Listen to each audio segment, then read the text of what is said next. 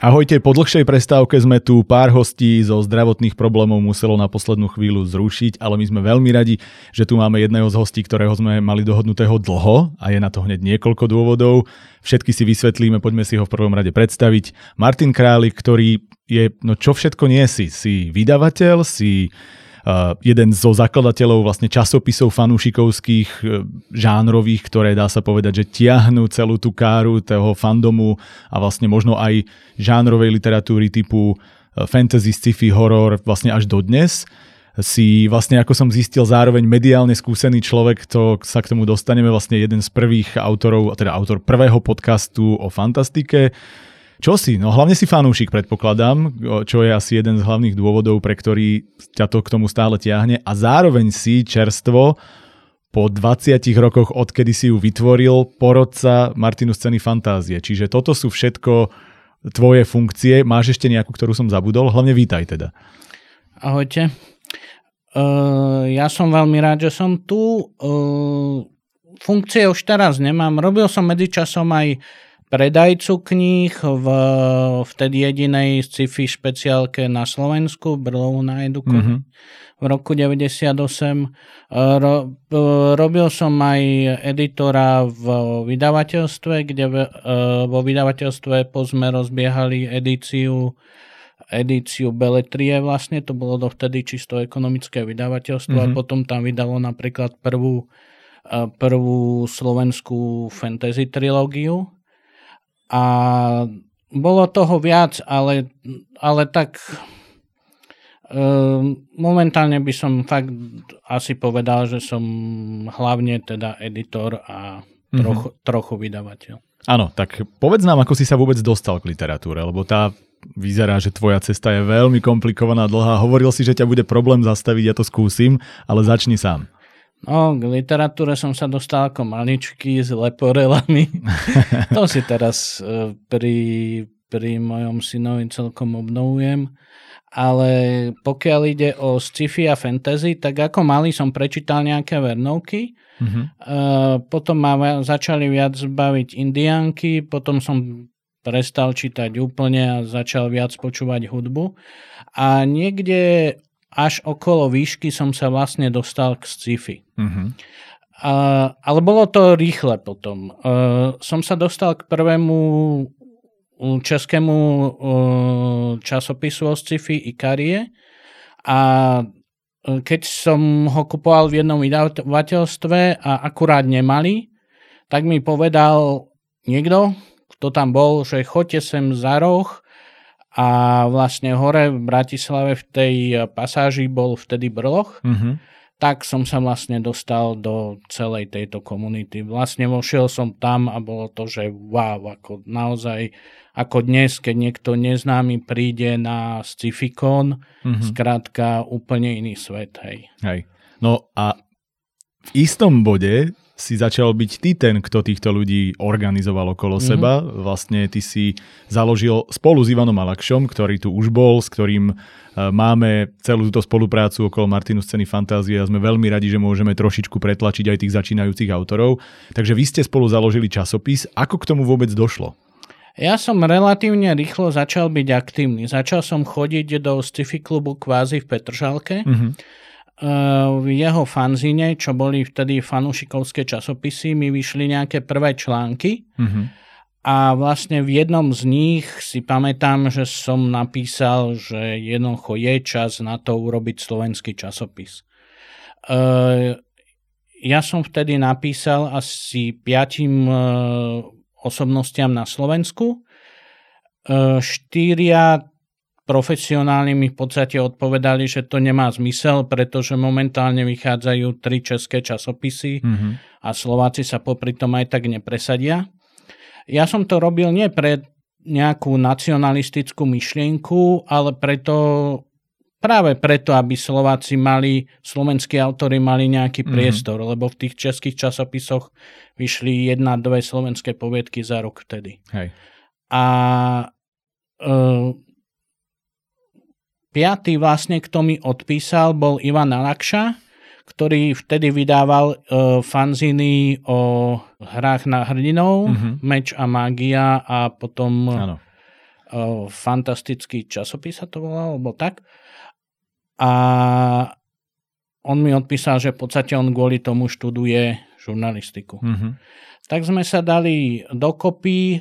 Ja som e, chvíľku potom začal pracovať v Brlohu, e, teda v tom jedinom vtedy sci-fi knihkupectve a ako ku mne chodili ľudia, tak v podstate sa nabalovala tá, tá redakcia fantázie vtedy. Mm-hmm.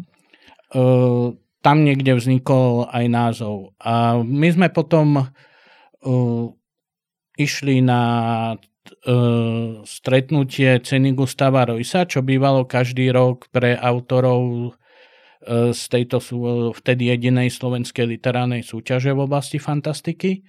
A tam sme získali vlastne prvé poviedky pre nultú fantáziu. Mm-hmm. A 4. júla 1997 sa konal vlastne uh, niekoľký slovenský parkon. Parkon to sú československé stretnutia uh, fanúšikov sci-fi a fantasy, mm-hmm. putovné, čiže každý rok je v inom meste. Od, od začiatku 80 rokov to existuje. A tak sa konal vtedy v spiske Novej Vsi a tam sme vlastne priniesli teda nultú fantáziu. Jasné, super. No dobre, a prešlo si to obrovskou cestou. My sme sa s Ivanom bavili, keď tu bol. On hovoril, že ten vývoj po súťaž, cen, Martinus cena fantázie dnes, mm. po práve vydávanie zborníkov a podobne, že to je naozaj obrovská, obrovská cesta. V ktorej fáze si ty sa odpojil a prečo a hlavne čo ťa, čo ťa zavialo niekam inám, lebo toto vyzerá stále ako veľmi dobrý, úspešný a zaujímavý projekt. Ja som sa odpojil niekoľkokrát. Ono to... No, my sme s Ivanom mali také talianské manželstvo, že ne, ako ono celá fantázia vtedy vyzerala tak, že v podstate my sme mali redakčnú radu každý útorok, z počiatku v Tulipáne a potom v iných krčmách v Bratislave. Mm-hmm, jasné. Kde sme sa všetci stretli, donesli si papiere, kto čo urobil, kto čo urobí. Skrátka, dohodli sme sa. A, a kým potom... ste odišli, už si nikto nič nepamätal. No, preto sme mali tie papiere, aby sa to zapísalo. aby sme vedeli na druhý deň, že čo. A um, No a takto, takto vlastne sa tá fantázia postupne, postupne sa menila. Keď si pozrieš tie prvé čísla a, a potom si pozrieš už nejaké 20. čo bolo nejakých 5 rokov, mm-hmm. tak to, tam je obrovský posun a práve tieto 20. čísla pre mňa boli e, najlepšie. Myslím, že 23 bola napríklad maťanské číslo, mm-hmm a to, to, to je podľa mňa jedno z najlepších, čo Fantázia vydala. Mm-hmm. No, a potom prišla Martinu scéna Fantázie a Ivan hovoril, že vlastne on si nemôže zobrať kredit za to, lebo to je tvoje dieťa. To vzniklo ako a hlavne keď si takéto niečo porodíš, tak ako to potom pustíš? Až tak toto povedal. Áno. Tak to sa, to sa teším. Uh, nie, ja zase by Když som... až po... také zlé talianské manželstvo to nebolo. Ja... Rozvod bol dobrý zjavne. A ono, ten rozvod tiež nikdy nebol poriadny, ako vždy sme spolupracovali. Hej. Dosť. Ale uh, ono to vzniklo tak, že v podstate my sme od začiatku chceli robiť nejaké súťaže vo fantázii. Mm-hmm. Najprv sme vymysleli poviedku za tisícku a a myslím, že úplne prvý ročník bol z, zo sveta Andžeja Sapko, Sapkovského, mm-hmm. zo Zaklinača. Tam nám došlo nejakých 4-5 poviedok, myslím, čiže ano. nič moc. Vtedy pri, do tej ceny Gustava Roy sa chodilo okolo 30 až 50 poviedok, myslím. Mm-hmm. No, ale postupne sme dávali atraktívnejšie ceny. Myslím, že aj ten Mars bola, bola mm-hmm téma tej poviedky za tisícku. Ona, táto súťaž konkrétne existuje dodnes. Uh-huh. Zmenila sa po zmene na euro na poviedku za 33. Väčšinou ju vypisujem už teraz ja v svojich aktivitách, ale stále je zostáva to, že je na nejakú tému. Uh-huh. Čiže to, to nie je všeobecná súťaž, ale niečo konkrétne. Napríklad bolo, bolo na pesničkový text. Uh-huh. Alebo Mali sme aj nejaké, že biotechnológie a ta, takéto došialené veci. E, jedna z na, najlepších napríklad bola Urban Fantasy. Uh-huh. A tak. A, no ale v určitej chvíli my sme mali pocit, aby som to nepovedal tak, aby e, že nejakú súťaž zaznávam, ale mali sme pocit, že cena Gustava Roysa už nenapreduje tak, mm-hmm. ako by mohla. Hej. E, ona, ona existovala vtedy už zhruba 13-14 rokov a e, mala samozrejme svoje, svoje vrcholy. V podstate ce, veľká väčšina slovenských poviedok o fantázii bola od autorov, kto, ktorí mm-hmm. si prešli touto cenou. Plynule prešli z jedného čiže do druhého. ona nám vlastne vychovala autorov ano. a mnohí z tých, čo píšu dnes, e, začínali tam. Mm-hmm. Napríklad začínal tam aj Joško Girovský, ktorý potom vyhral poviedku ako, na, ako mm-hmm. tú najslovenskú súťaž áno. mainstreamov. Áno, áno. E, ja som e, rozmýšľal nad tým, že niečo tej, e, že niečo tej cene Gustava Roysa chýba. Áno. A od začiatku sme mali pocit, že tam chýba práve to spojenie s fanúšikom. Mm-hmm. Oni, mali, oni mali v porote, v porote zástupcu fandomu, mm-hmm. ako fanúšikovského hnutia klubov, ale ale nám sa zdalo, že skrátka uh, čitatelia majú malý, malý dosah na, mm-hmm. na výsledky. A to bola vtedy najdôležitejšia cena. Áno. Tak uh, ja som mi myslel, že skrátka by tá súťaž mohla byť dvojkolová. Mm-hmm. Teda v prvom, v prvom kole porota, v druhom kole čitatelia. Áno. A tak, takto vlastne vznikla Martinus, teda vtedy sa to volalo Raketa. Raketa, áno, pamätám si. Ešte dokonca som, som k nej vymyslel aj, e, aj to malo znelku. Fakt.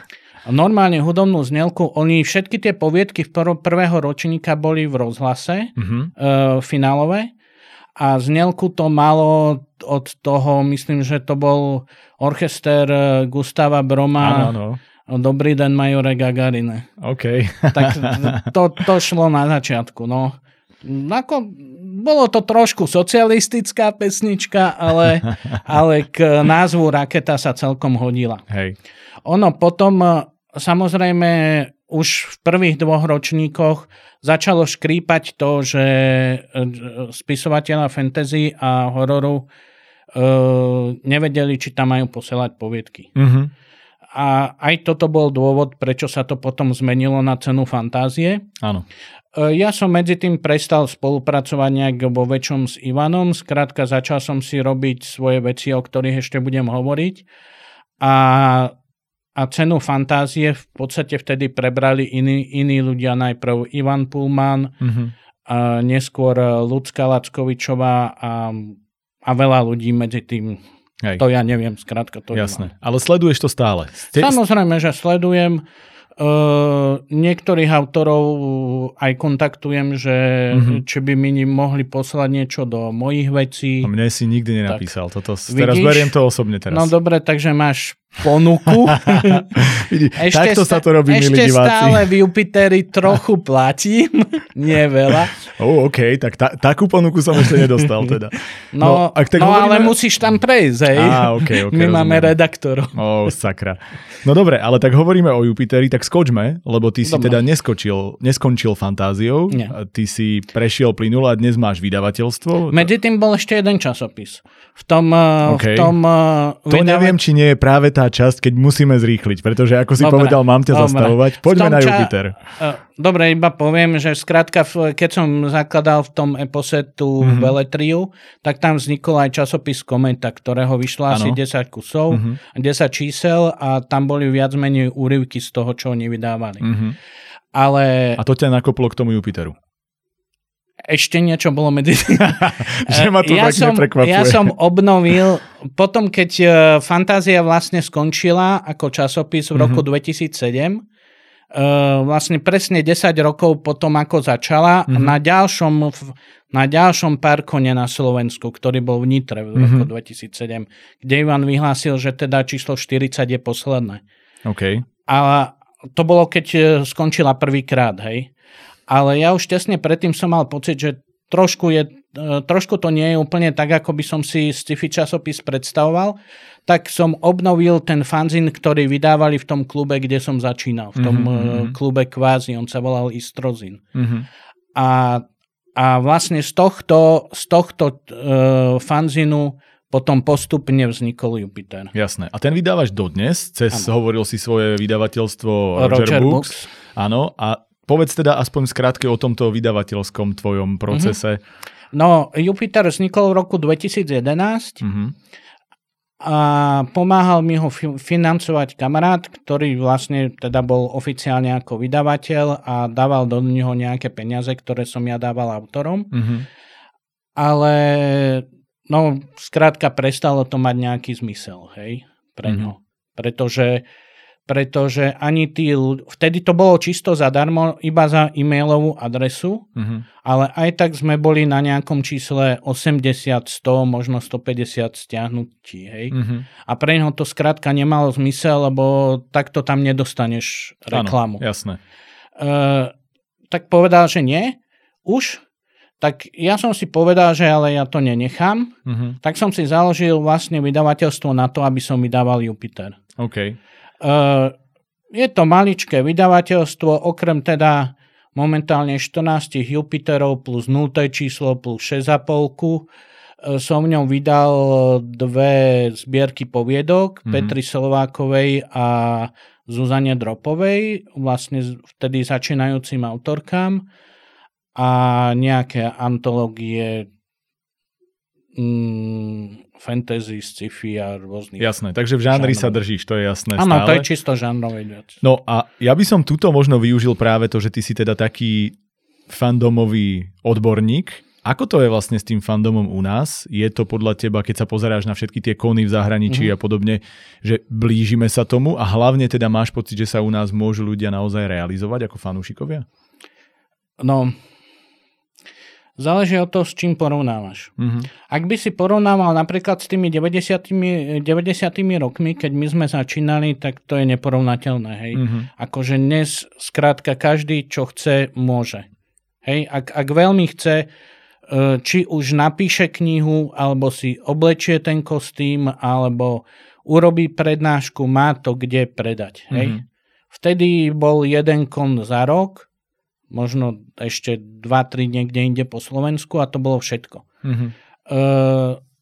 Dnes v podstate hlavne vďaka aktivitám, ktoré robí Robert Čitňan a Anime Crew a teda Comic Salon, pôvodne teda pred niekoľkými rokmi ešte Istrokon mm-hmm. a jeho anime show, ale aj ďalšie kony ako Slavkon, donedávna ešte Kozmodrom, a Pegascon v Prešove a je taká porada, porada klubov Vartakonu v Bystrici, tak tie všetky pri, prispievajú k tomu, že, že ten fanúšikovský život skrátka žije. Mm-hmm. Existuje. Jasné.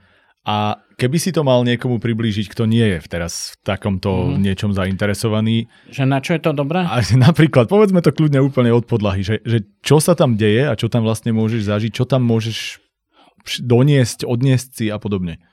No, uh, pokiaľ ide o kluby, tie dnes až taký veľký uh, to stratili veľký zmysel existencie v podstate internetom. Hej? Mm-hmm, jasné. Uh, predtým to bolo o tom, že skrátka sa ľudia stretávali v krčma, v garážach, hoci kde, vymienali si knižky, E, púšťali si e, videokazety, ktoré niekto prepašoval zo západu Vieznej vojny, Otrovcov a podobne a vydávali ten svoj fanzín. Mm-hmm.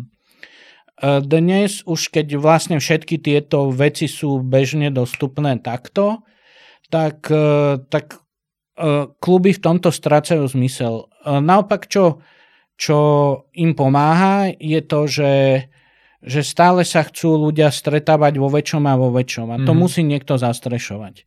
Ano. A preto vlastne tieto, tieto organizácie dnes už oveľa vie, častejšie sú to OZK ako nejaké mm-hmm. sci-fi kluby, e, pomáhajú. Jasné.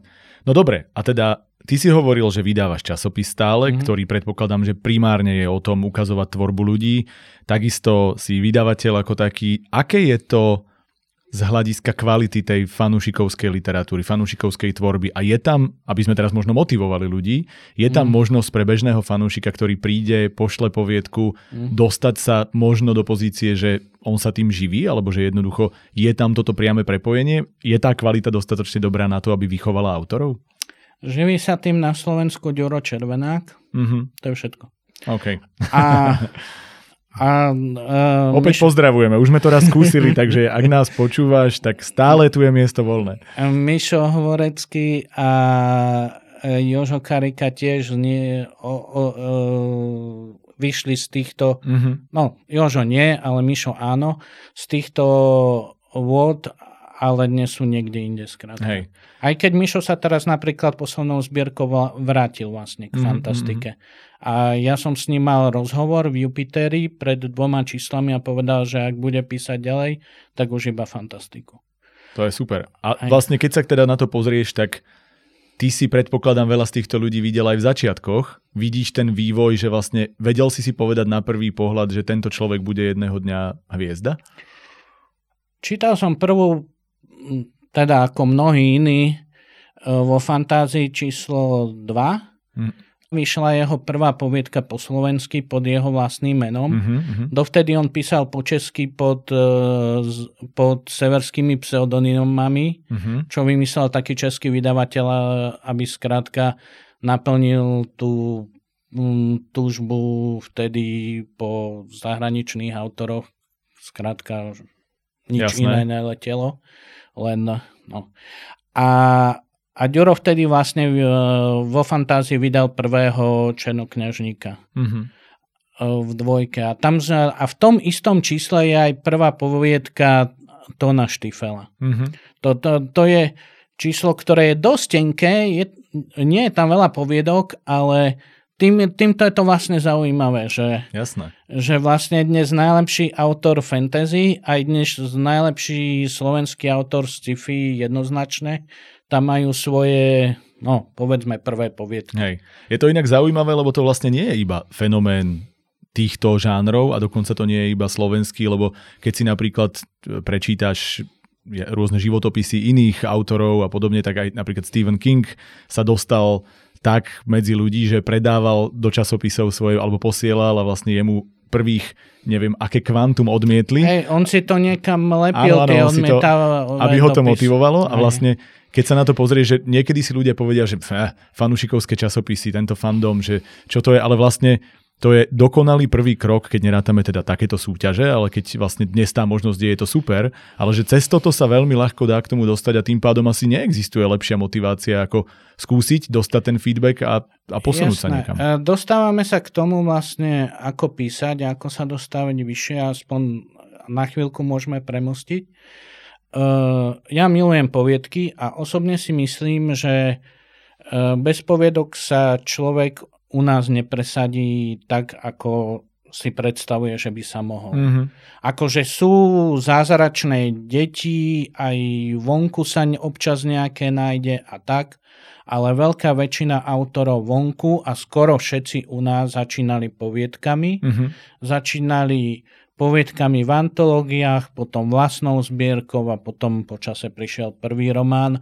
Niektorí výborní spisovatelia ako uh, Joško Girovský alebo uh, Števo Huslica, ten už to ani nenapíše, sa k tomu svojmu prvému románu ani nedostali. Mm-hmm, jasné.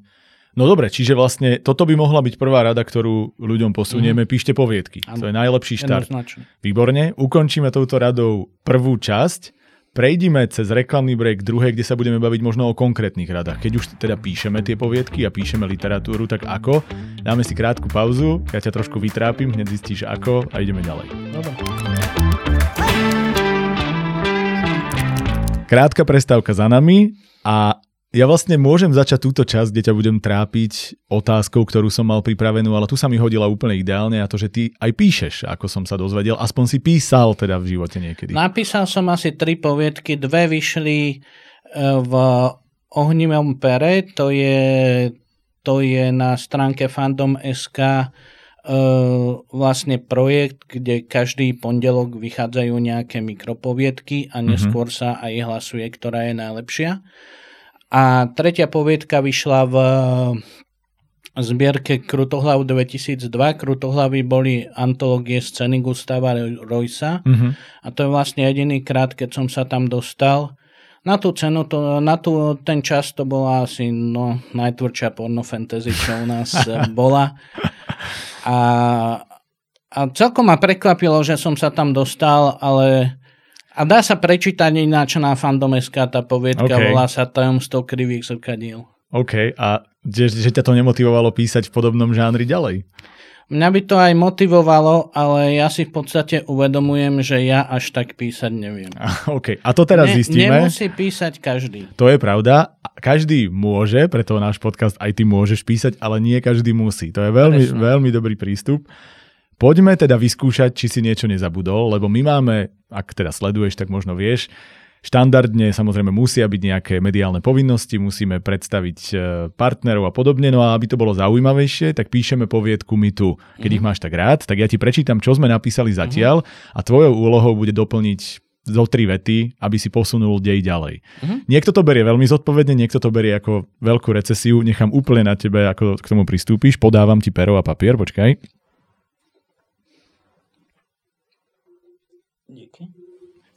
Potom, keď dopíšeš si ten mikrofón, vráť zase k ústam, ale čítam, hej, aby aj fanúšikovia vedeli, aby aj diváci vedeli a aby si aj, teda hlavne ty vedel. Nábojnica sa skotúlela pod nefunkčný mraziak s roztopenými nanukmi. Muž, ktorý držal kartón minerálok, sa zosunul pred seba ako snehuliak počas odmeku. Stačil týždeň a ľudia sa kvôli balenej vode začali správať ako barbary. Hovno padlo do ventilátora. Nemám toaleťák, ozval sa z latríny ženský hlas. Muž neodpovedal. Z úst mu vyliezol pavúk s 12 nohami a ponoril sa do roztopeného korneta. Papier! Znovu sa ozval ženský hlas. Mozog! Zaznelo od pokladne. Kedy si krásnej pokladníčke odpadol kus nosa, že by jej aj Michael Jackson závidel. A posledná pasáž? Jej hlava klesla na žehliacu dosku. Žehlička za pomoci zbytkových síl pani pokladníčky začala žehliť jej unavený kadáver. Telo praská ako prefúknutý balón. Dážď mŕtvych švábov padá do odkvapu za kariérou R. Ideš. Pamätáš si to? Mám ti dať ten papier, aby si videl, že o čom sa bavíme? To mám aj hovoriť? Nie, nemusíš to hovoriť. Ako potom by si to mal aj prečítať, čo si dal, ale kľudne to prečítam za teba, ak to bude čitateľné. Počkaj, ja ti to utrhnem. ak to budeš čítať ty. Pozri sa, ja som to teraz normálne že vyriešil. Tuto si môžeš pozrieť, čo napísali pred tebou. Dobre. Ja dám teraz reklamný break a ty máš kľudne aj zvyšok časti, keď chceš na dopísanie, len keď budeš hovoriť, sa to bude robiť ťažšie. Skús pridať dve, tri vety, kam by sa ti to posunulo. Dobre. Takže ideme. Dnešnú epizódu vám šokujúco ako vždy prináša spoločnosť Promovy SRO, v ktorej priestoroch sa práve nachádzame. Sme uprostred Petržalky a okrem filmovej produkcie teda ponúkame klientom aj takéto štúdio, audio-video služby, môžete si nechať e, vyhotoviť nejaké promo video, jednoducho keď potrebujete čokoľvek spojené s videom, audiom, sme tu. Môžete nás kontaktovať na stránke promovy.sk alebo na maily infozavinačpromovy.sk, Facebook Promovy, no a samozrejme stačí napísať pokojne aj na e, náš Instagram alebo Facebook, aj ty môžeš písať. No a keď už sme pri tom, tak e, dúfame, že nám budete posielať aj vaše tipy na hostí, tipy na to, o čom by sme sa tu mali baviť. A takisto budeme veľmi radi, keď nám budete posielať svoje príspevky. Niečo málo sme už dostali, určite sa k tomu dostaneme v priebehu, ale chceme zozbierať toho trošku viac, čiže berte to ako motiváciu. A motivácia je aj tu za mnou, pretože všetkým našim fanúšikom, ktorí prispejú niečím zaujímavým a ktorých možno v rámci tej skupiny vyhodnotíme ako najlepších, odovzdáme dary, knihy, už sme sa bavili, aj Martin povedal, že časom možno nejaký darček od seba pridá, čiže máme tu toho pre vás viac než dosť a budeme veľmi radi, keď sa zapojíte. Úlohou alebo cieľom je vytvoriť komunitu ľudí a keď sa bavíme o tej koňáckej komunite alebo fandomovskej, tak tuto chceme vytvoriť tú spisovateľskú a pomôcť vám možno aj našim feedbackom odtiaľto ukázať, ako písať inak a pomôcť vám možno nájsť ľudí, ktorí budú tí vaši beta readery. No a teda keď už hovoríme o partneroch, tak jedným z partnerov je aj cena fantázie, teda Martinus cena fantázie, ktorá, ako sa k tomu dostaneme, je tento rok ozvláštnená dvoma porodcami, ktorí tu sedia a jeden z nich teda sa vracia na miesto činu po 20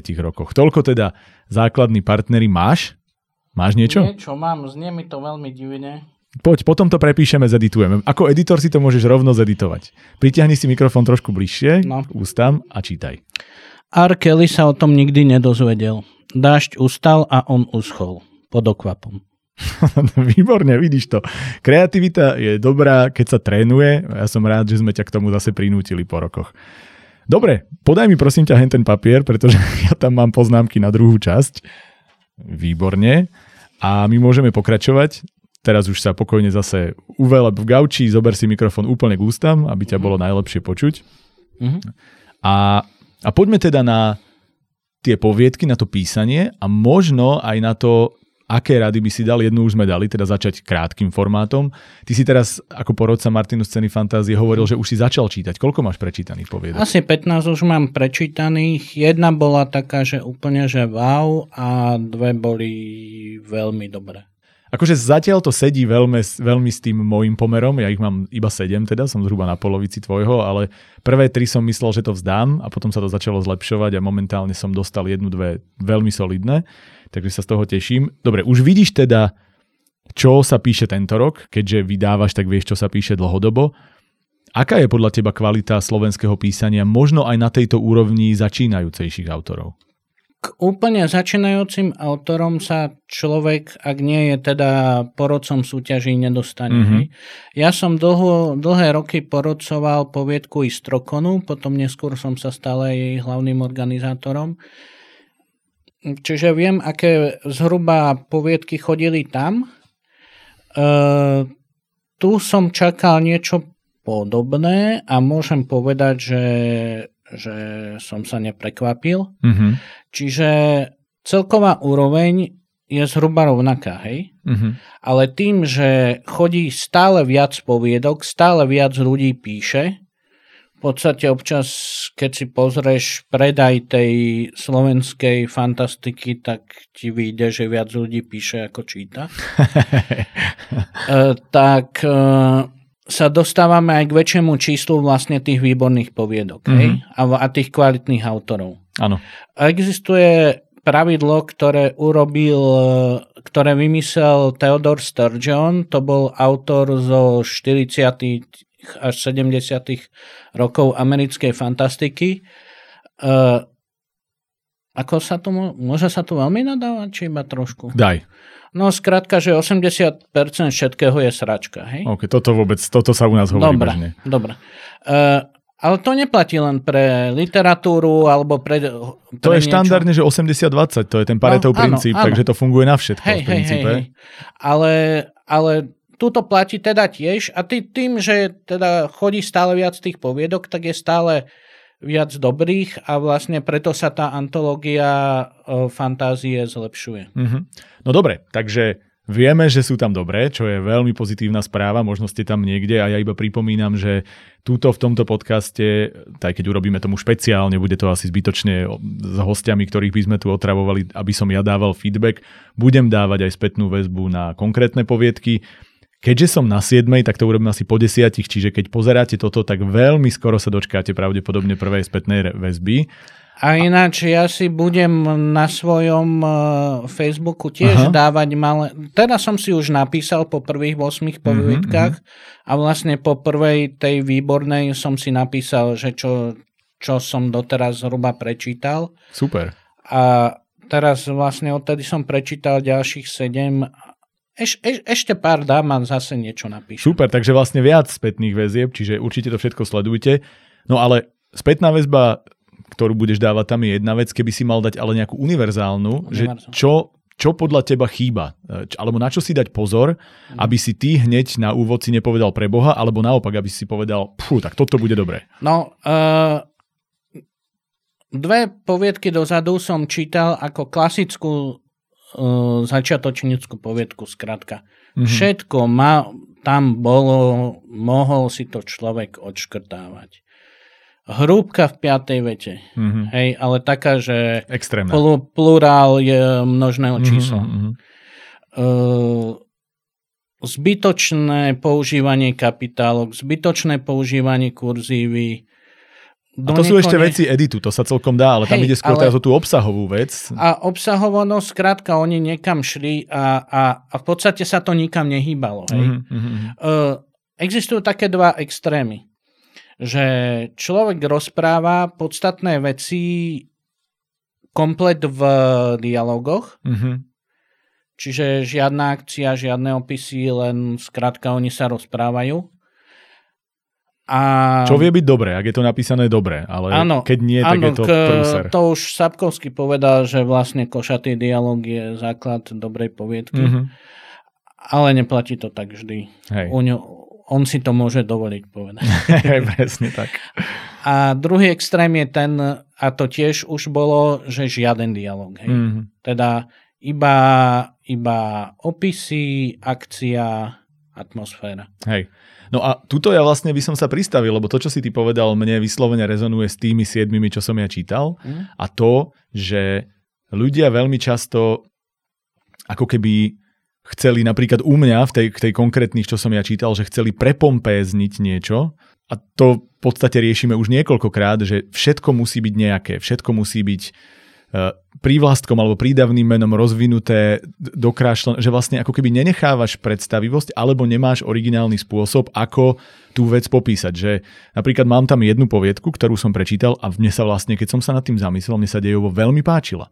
Že ona bola, to bola domyslená, emotívna, po, do, s peknými postavami, dobrými dialogmi napísaná poviedka, ale každú vetu som si normálne musel odtrpieť, takže som si ju čítal trikrát, lebo tam, že Fero išiel do kostola, aby to bolo majestátny Fero, e, takýmto krokom kráčal rovnou čiarou priamo do takého a takého, a vlastne, že ako keby obyčajná jednoduchá veta neexistovala. Ľudia robia dve chyby e, v tomto že sa strašne nechávajú ovplyvňovať tým, čo čítajú. Mm-hmm. A samozrejme, treba sa nechať ovplyvniť tým, čo človek číta a dobrý autor musí čítať čo najviac.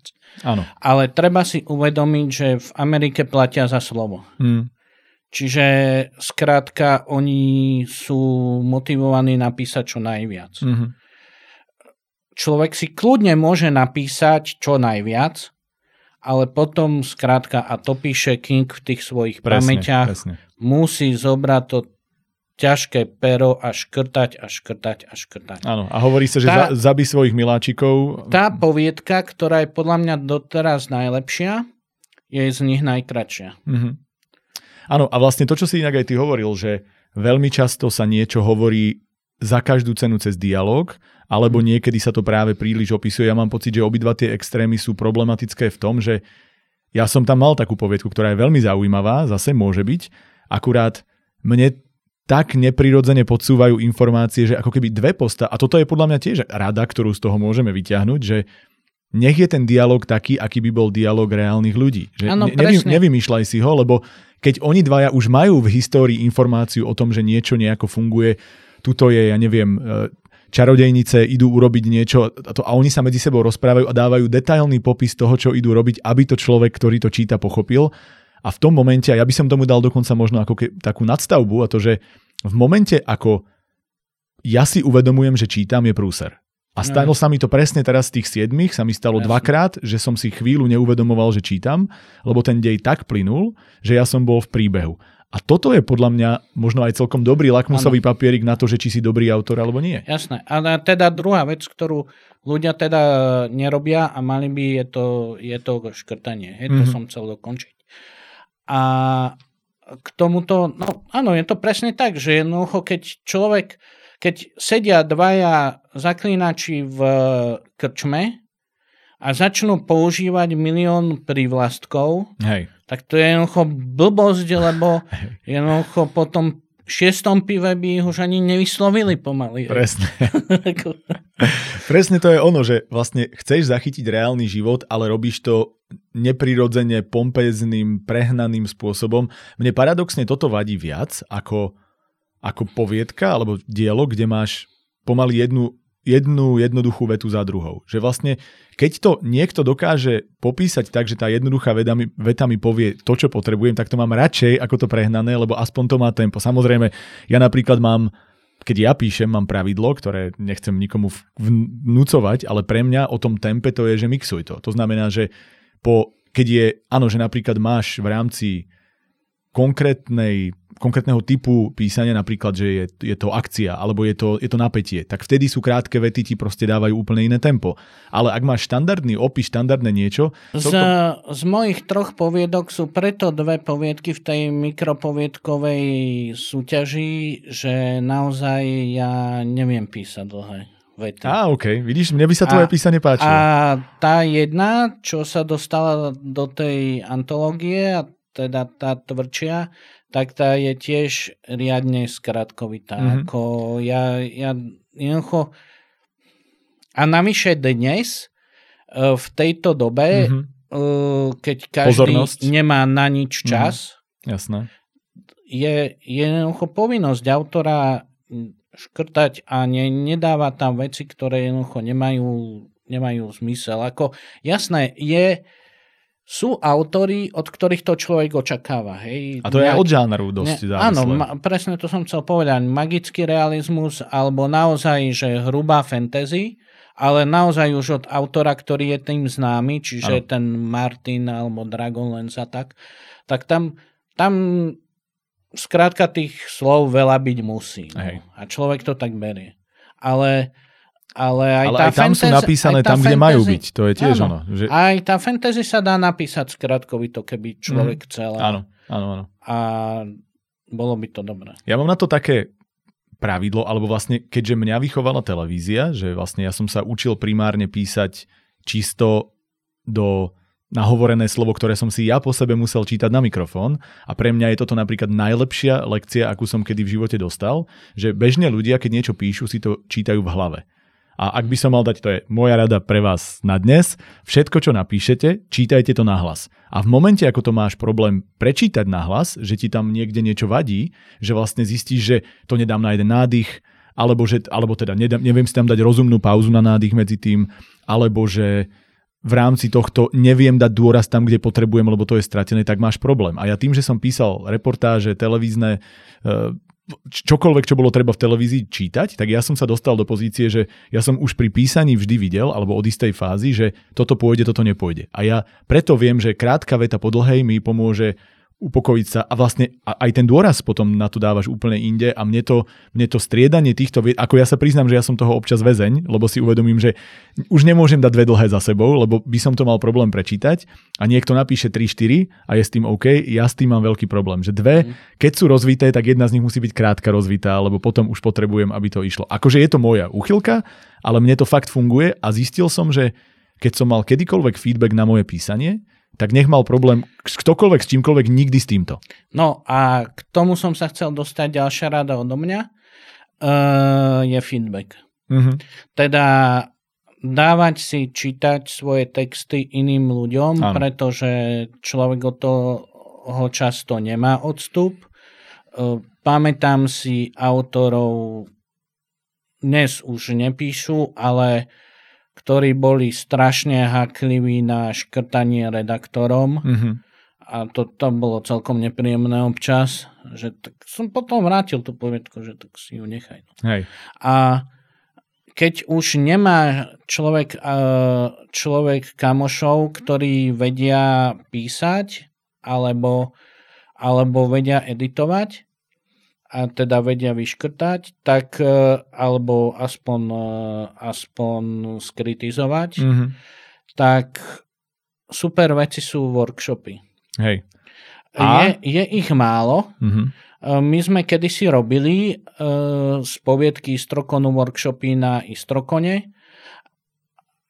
Už neexistuje Istrokon a ja už nerobím poviedky Istrokonu, ale ale napríklad Hydra robí výborný workshop v Bratislave mm-hmm. a tam sú autory, ktorí sa do tejto ceny pravidelne dostávajú do finále. Hej, no to máte perfektnú radu a vlastne túto premostujeme k tomu vždy, už som to dnes síce hovoril, ale povieme to znova, že aj toto je jeden z tých z tých uh, kanálov, ako si ten feedback dostať, že vlastne my tu chceme vytvoriť komunitu ľudí, ktorí píšu a môžu si hodnotiť navzájom, alebo my dávať ten feedback ešte tým, že tu máme porodcov, tak sa to dá vlastne mm. vždy o to jednoduchšie. Čiže dnes je strašne dobrá možnosť, že vďaka tomu online svetu sa to dá a no, toto jasne. treba využívať, lebo ten beta jasne. reader je, my to hovoríme vždy a vlastne ak čakáte nové rady, tak budú aj staré rady, ale to preto, lebo sú dô, dobré a dôležité a táto je kľúčová a to písať, čítať, to je jasné, ale to kľúčové je, je nechať si to niekým pozrieť a zapracovať feedback. Nové rady nebudú. Skrátka, ja. ak človek e, sa v týchto veciach chvíľku pohybuje, tak vie, čo treba a, a to sa nemení jednoducho. Mm-hmm. Jednoducho základ poviedky je dobré postavy, mm-hmm. dobrý príbeh, kvalitná atmosféra, že skrátka človek si z toho niečo vezme, mm-hmm. aj keď už dávno prečítal. A, a nejak to sklbiť tak, aby to mm-hmm. sedelo so slovenčinou. Hej.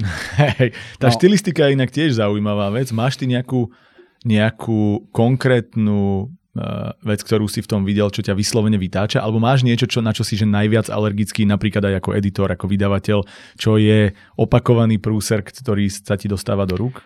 Uh, sú. Uh, napríklad tie zbytočné kapitálky, keď mm-hmm. niekto stále píše niečo veľkým a pritom nekričí, uh, kurziva, hoci, hoci čo skrátka, čo vyzerá divne na tom texte, mm-hmm. nie, nie je to normálny text, Takisto veľa vykričníkov, veľa nedokončených vied, mm-hmm. teda trojbodiek a tak. Jednoducho to, to všetko e, by malo byť, e, ak to už má byť v tej poviedke, urobené funkčne. Mm-hmm. Nerobiť to len preto, aby to o, robilo to, tú poviedku zaujímavšou. Lebo to nerobí. Jasné.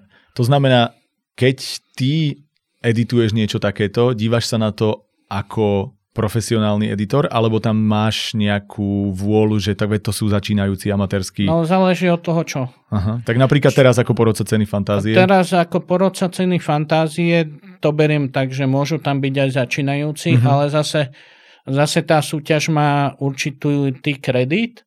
To Žiadna súťaž vo fantastike na Slovensku nemala taký E, také postavenie ako dnes má Martinus scéna fantázie a, a preto by sa tam tie hlúposti nemali dostať. No na, naozaj e, a, do, a dvojnásobne, ja ťa iba mhm. doplním, keď uh-huh. máme vlastne pridané prvé kolo, lebo ty si hovoril, že si vymyslel kedysi to dvojkolové uh-huh. uh, zoradenie, alebo teda dvojkolový systém Martinu scény uh-huh. fantázie a teraz sa pridalo tretie, kde vlastne nám ako porodcom zoberú tie najhoršie to nazvime, alebo tie nefunkčné editory, ale ja napríklad mám pocit už aj z toho, že čo nám prešlo, že ako to mohlo prejsť občas. No hej, to muselo byť ale naozaj strašné. No a po, to, preto si hovorím, že čo bolo to, čo neprešlo. Že no, to, je, to je neuveriteľné.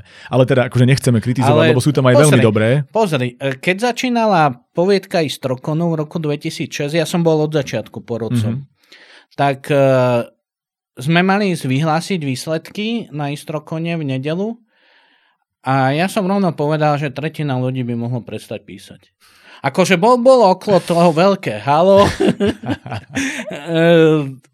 Nad, ako, nepáčilo sa to veľa ľuďom a tak, ale bolo to tak a oni aj prestali písať a tá, tá súťaž sa hodne zlepšila vtedy mm-hmm. tiež.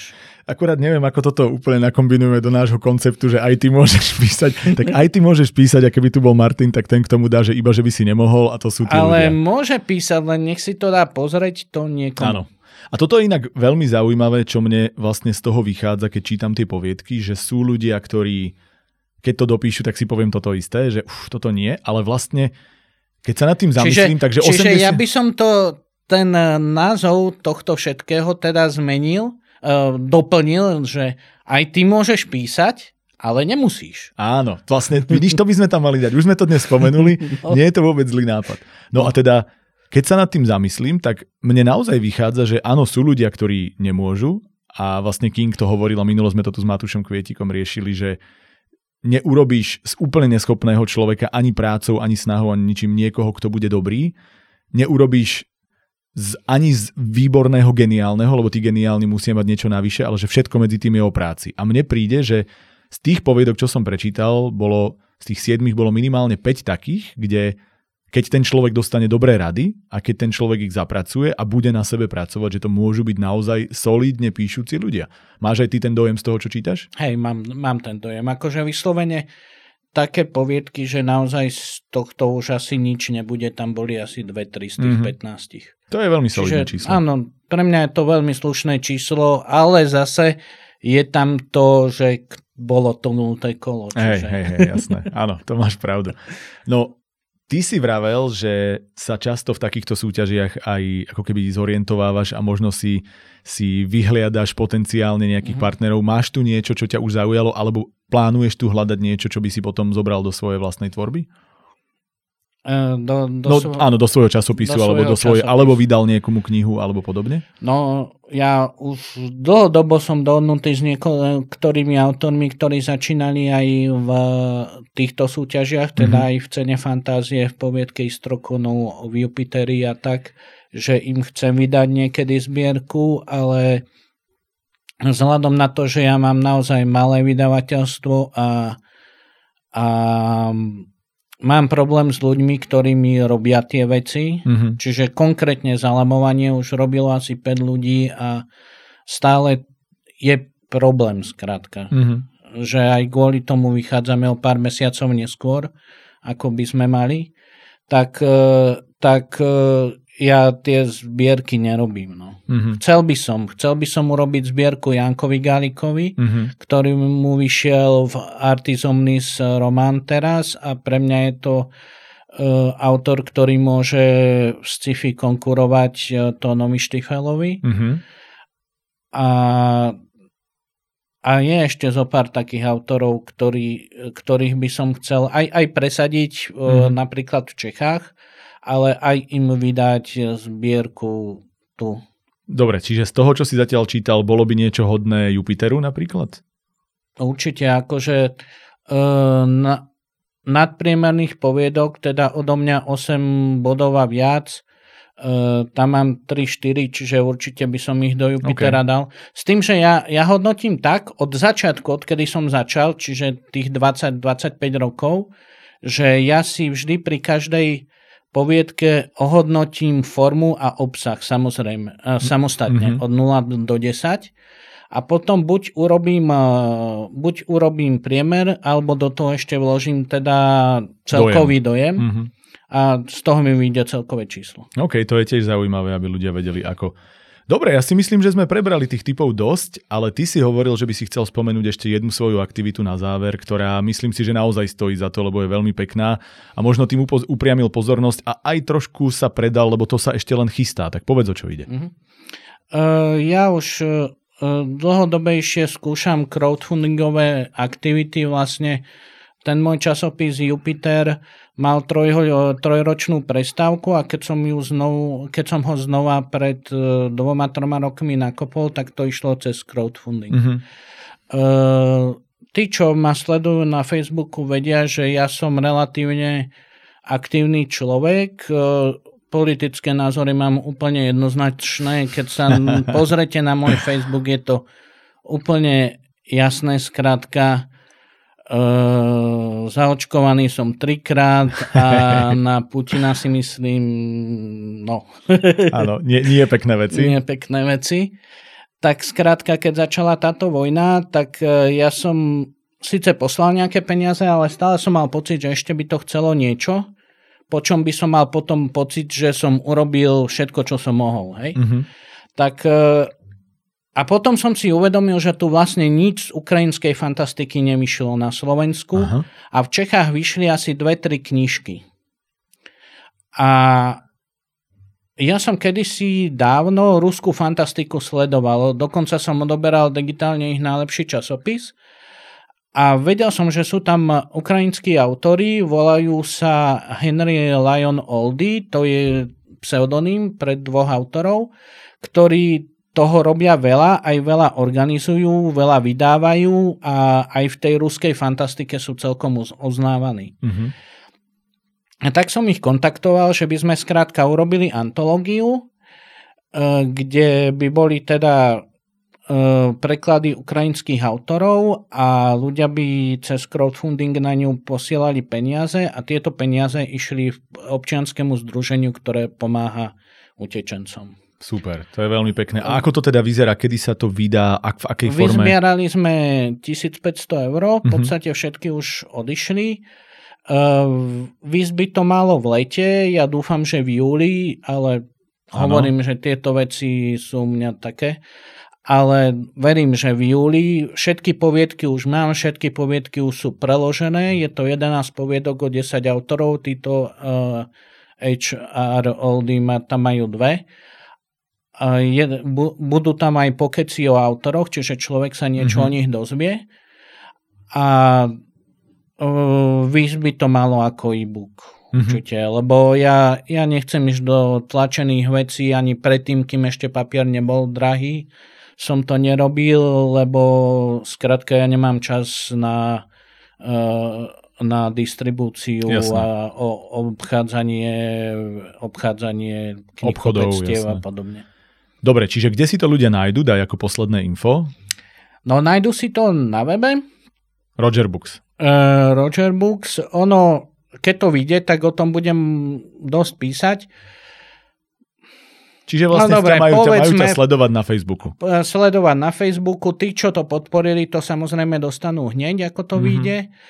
A Môžem prezradiť, že pravdepodobne to potom bude zadarmo na stiahnutie. Á, dobre, to sme z teba chceli vyťahnuť, konečne si to zo seba dostal. a ja som sa tým nikdy ne, nejak veľmi netajil. Ale ani nechválil. Ale ani nechválil, lebo zase aby to nebolo blbé pre tých, čo to podporili. Jasné, jasné, rozumiem. Tak až teraz vám to je blbé. V každom prípade počuli ste, takže sledujte na Facebooku Martina Králika, sledujte na Facebooku alebo na Instagrame nás, teda aj ty môžeš písať. A ďakujeme, že si prišiel, ďakujeme, že si si našiel čas, porozprával si nám veľa aktivít a to sme sa ani nedostali k tomu, ako si robil uh, reláciu v rozhlase no. o, o hardcore techne, ak som to dobre spozor. Ani to nezačneme riešiť, ja som len chcel povedať ako fun to fact. To nebolo v uh, rozhlase. Á, pardon, áno. To bolo v tom internetovom rádiu, v ktorom som potom robil prvý slovenský podcast do Fantastike. Takže vlastne... Ten sme ani nespomínali, Rádio Fantastike. Tak máte to tu, prvý slovenský podcast do Fantastike a teraz prvý slovenský podcast o písaní, aj ty môžeš písať. Ale zase chcem, naozaj nechcem, aby to vyzeralo, že všetko som robil ja. Ja vo všetko mám plno spolupracovníkov, čiže napríklad napríklad uh, Kika Rebrová robila mm-hmm. to Radio Fantastika na Jasné. veľmi vysokej úrovni a bohužiaľ nestíha teraz. Mm-hmm. Tak pozdravujeme aj ju, pozdravujeme všetkých fanúšikov z tých fandomových tvojich aktivít, pozdravujeme Ivana, ktorý tu bol, pozdravujeme hlavne vás, píšte, nezabúdajte. A no, tak ako my tú spoluprácu tiež to nerobím sám, tiež to robím štandardne s Martinom, ktorý teda túto Martinu scéna fantázie sekciu zdá sa vynecháva, ale ďakujeme, že teda ty sa zapájaš aj ako porodca, aj ako vydavateľ, aj za tvoj projekt na Ukrajine. Ďakujeme, že si tu bol a môžeš kľudne povedať tú vetu na záver, ktorú si hovoril, ako sa volá náš podcast, ale, ale e, s tým tvojim dodatkom. Pozri sa do kamery a ľuďom odkáž. No, každý môže písať, ale nemusí.